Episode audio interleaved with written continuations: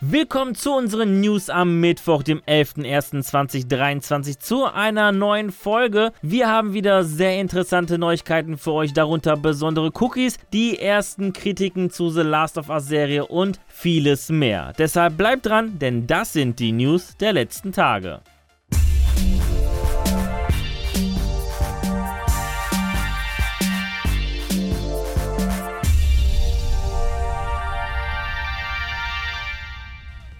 Was mögen Gamer genauso gut wie Videospiele? Genau, Getränke und Snacks. Und da ist es doch sehr willkommen, wenn ein Hardwarehersteller und Spielepublisher wie zum Beispiel Xbox sich mit einem Cookie-Hersteller wie Oreo zusammentut, um eine spezielle Edition auf den Markt zu bringen. Die Sonderedition wird ab Januar in 22 europäischen Ländern erhältlich sein. Neben den Keksen mit Xbox-Logo sowie den ikonischen Controller-Symbolen wird es auch ein passendes Gewinnspiel geben, wo wir exklusive Inhalte freischalten können, Rüstungspakete, Fahrzeugskins, Game Pass Mitgliedschaften, Hardware und auch ein Urlaubserlebnis. Weitere Infos gibt es auf einer besonderen Webseite. Den Link findet ihr in der Videobeschreibung.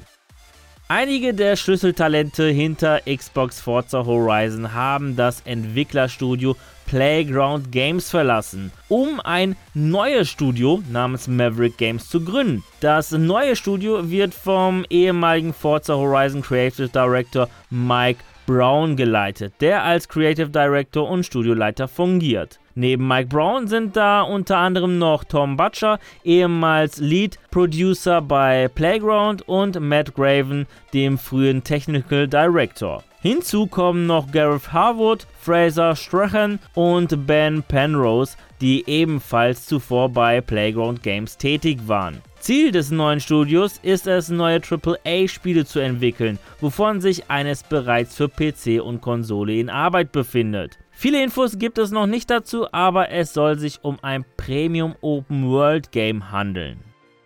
In zwei Wochen, genauer gesagt am 24. Januar, soll das Open World Rollenspiel Forspoken erscheinen. Somit ist es nicht verwunderlich, dass das Marketingteam von Square Enix noch einmal kräftig die Werbeltrommel rührt. Mit einem frisch hochgeladenen Cinematic Trailer, der nochmal kurz die Geschichte um die Protagonistin Frey Holland anschneidet. Den Link zum Trailer findet ihr wie immer in der Videobeschreibung.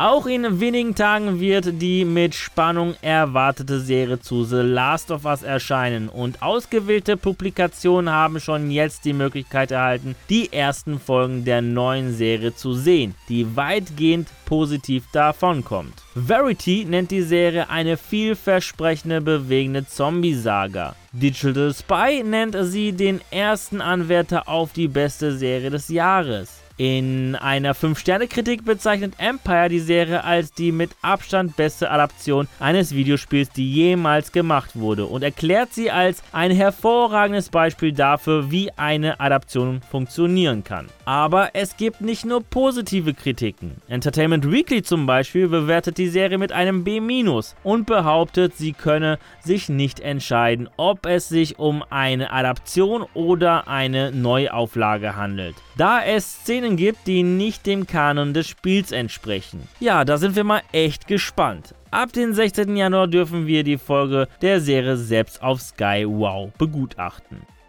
Naughty Dog möchte in Zukunft seine nächsten Spiele näher an den Release-Terminen enthüllen. Das Studio sah sich in der Vergangenheit mit Vorwürfen einer Crunch Culture konfrontiert. In einem Interview mit Comic Book sagte Co-Präsident Neil Druckmann, dass die zu frühe Ankündigung früherer Spiele zu Problemen im Work-Life-Balance geführt habe. Darunter Uncharted 4, das im Mai 2016 erschien, oder The Last of Us Part 2, das im Juni 2020 erschien, nachdem es zweimal verschoben wurde. Trotz dieser Worte sollen sich jedoch mehrere Titel in der Entwicklung befinden. Dies sei jedoch nur möglich durch den kommerziellen Erfolg von The Last of Us Part 2. Aktuell soll Naughty Dog an einem eigenständigen Last of Us Multiplayer Projekt arbeiten, als auch an einem weiteren Spiel. Zudem bestätigte Druckmann, dass eine Storyline für einen möglichen dritten Teil geschrieben sei. Seit Ende August 2022 können wir in die Rolle eines Teamchefs in F1 Manager 2022 die Kontrolle über eines der 10 lizenzierten F1 Teams treten. Zwei Monate nach dem Release kündigte Entwickler Frontier überraschend das Supportende an, was auch für Ärger unter den Spielern sorgte. Im aktuellen Finanzbericht für das Jahr 2022 wird es auch etwas ersichtlich, warum Frontier diesen Schritt gegangen ist. Wie das Unternehmen bekannt gibt, sind die Verkaufszahlen mit nur etwa über 600.000 Exemplaren hinter den Erwartungen zurückgeblieben. In diesem Jahr wolle aber der Entwickler Frontier einen neuen Anlauf wagen.